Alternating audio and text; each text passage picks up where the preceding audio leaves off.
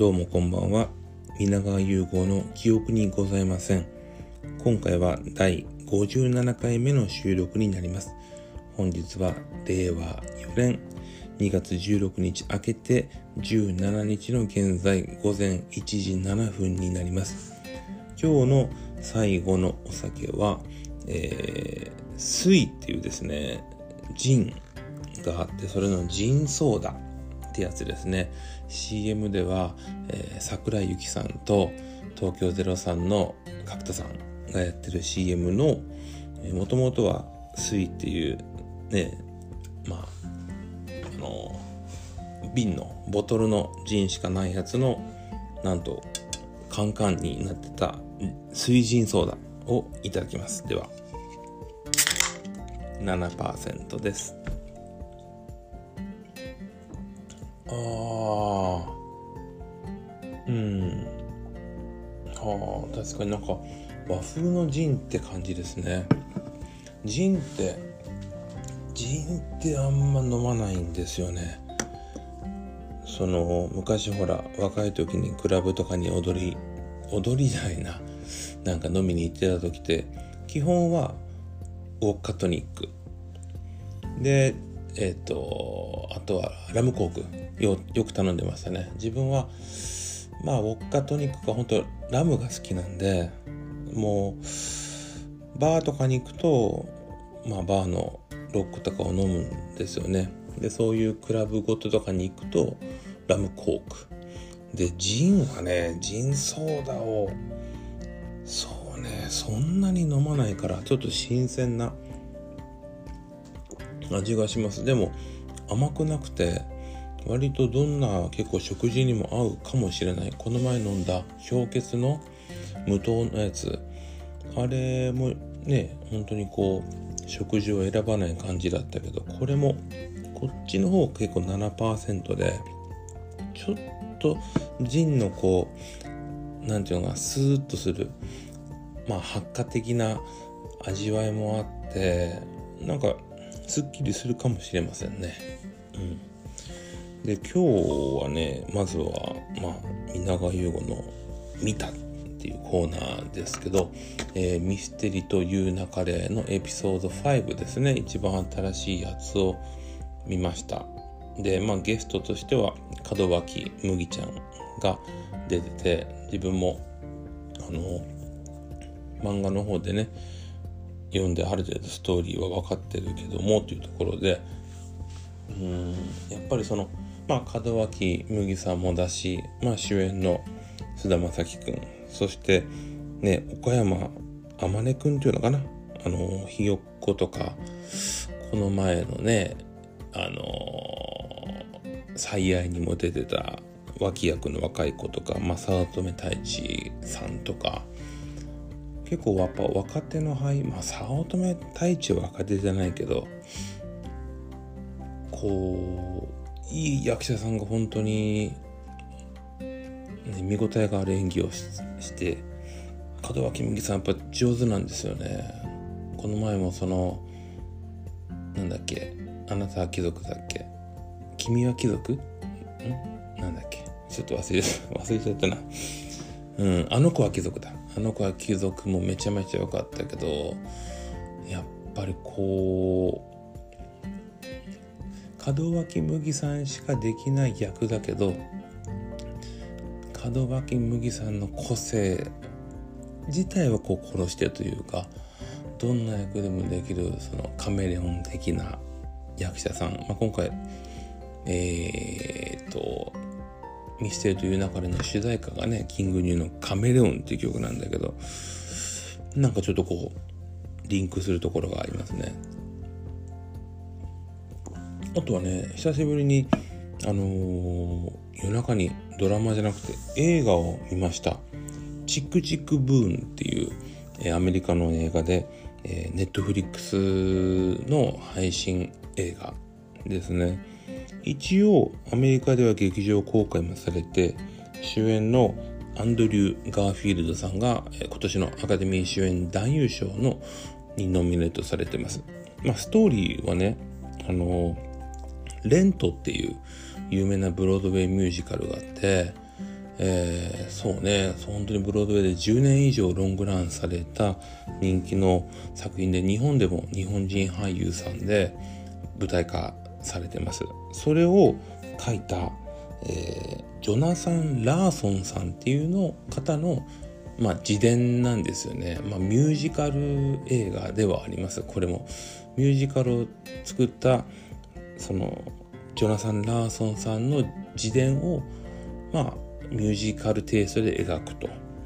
でこれはまあネタバレっていうかもう最初にもうストーリーであることだから言うけど実はこのまあこのレントっていう舞台がなんで伝説化されてるかっていうとジョナサン・ラーソンさんって方はえっ、ー、と本当20代の若い頃から脚本を書いて舞台化をしようと思った話があってで本当に10年ぐらい30歳になる前に自分はちゃんとその劇を舞台を作りたいって言うんだけどやっとそのね夢が開ける間近でなくなっちゃうんですよ。29歳とか30歳とかそんな31歳ぐらいかな本当に若いもともとその診断はついてないマルファン症候群っていう病気による胸部大動脈瘤破裂なんですよね。あのー、まあアメリカのいろんな病院がそのマルファンっていうのを見逃したっていうのも後々分かったことではあるんだけどだからねちょっとこうドラマ性がある話でまあそれ以上にやっぱり今回はそのアンドリュー・ガーフィールド君の演技が素晴らしかったですね。彼はあのー、とても何て言うかなちょっとこういろんなこう苦渋を味わうというかとてもスター街道まっしぐらなはずだったのに、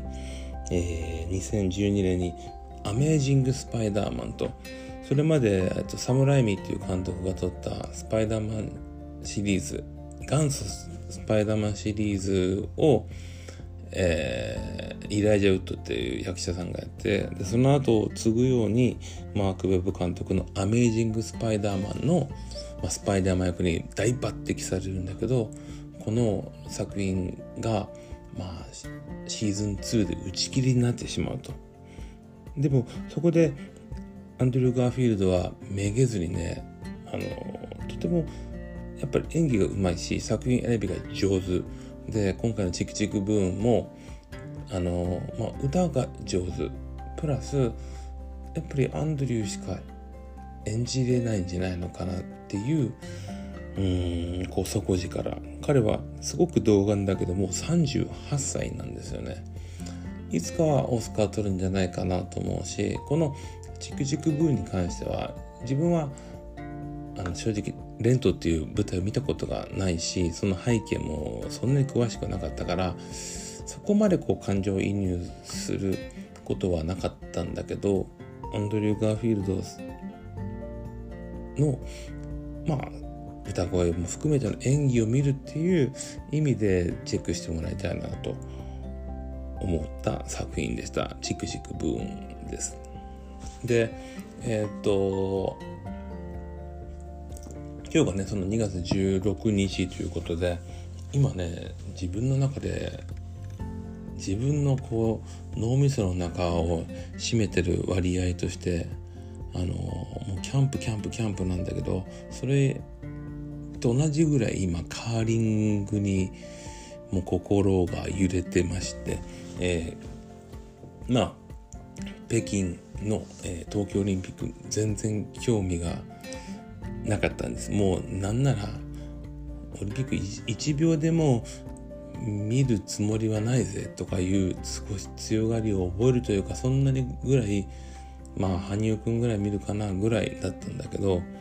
4年前も思ったけど4年前もカーリングに結構ハマハマったんですよ。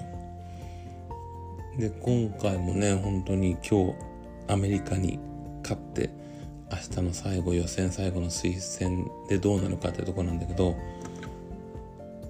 まず何に惹かれるかっていうとこの競技のルールがよく分かんないんです。で多分4年前も同じこと考えたんだけどそのいろいろ試合を見続けることでなんていうのルールも分かってくるしこの競技の面白さも分かってくるっていうスリリングなところがいい。プラス、えーと、これはもしかしたらあのロコ・ソラーレっていう日本チームだけに言えることかもしれないんだけど負けても勝ってもミスショットしても彼女たちがすごく笑顔で誰も責めない。誰もこう悔しくて下を向かない。なんかねそういうこうスポーツってどっか気合だとか精神論で行くとこがあるじゃないですか。プロ野球選手がホームランチャンスでヒット打てなくて涙するとか。それも大事なことだけどこ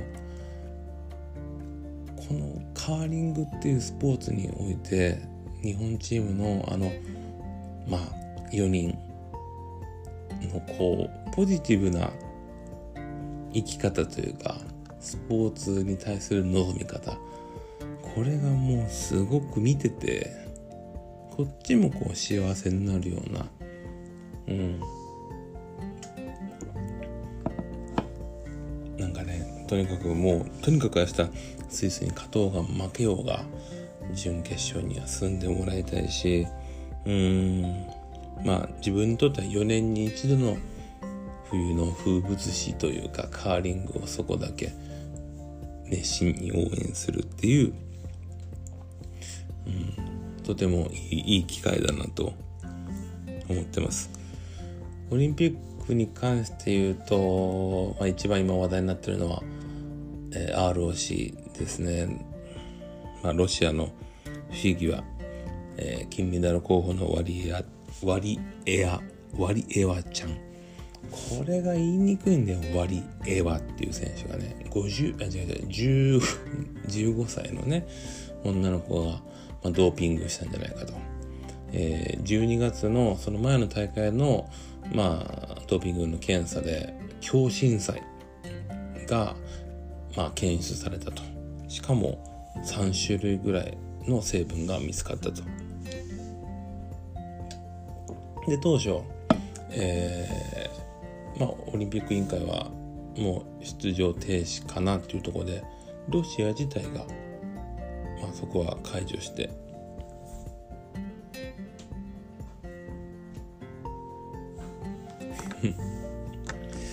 アポロが降りてきましたね。どうすんのかなちょっと一旦中断します。中終わり。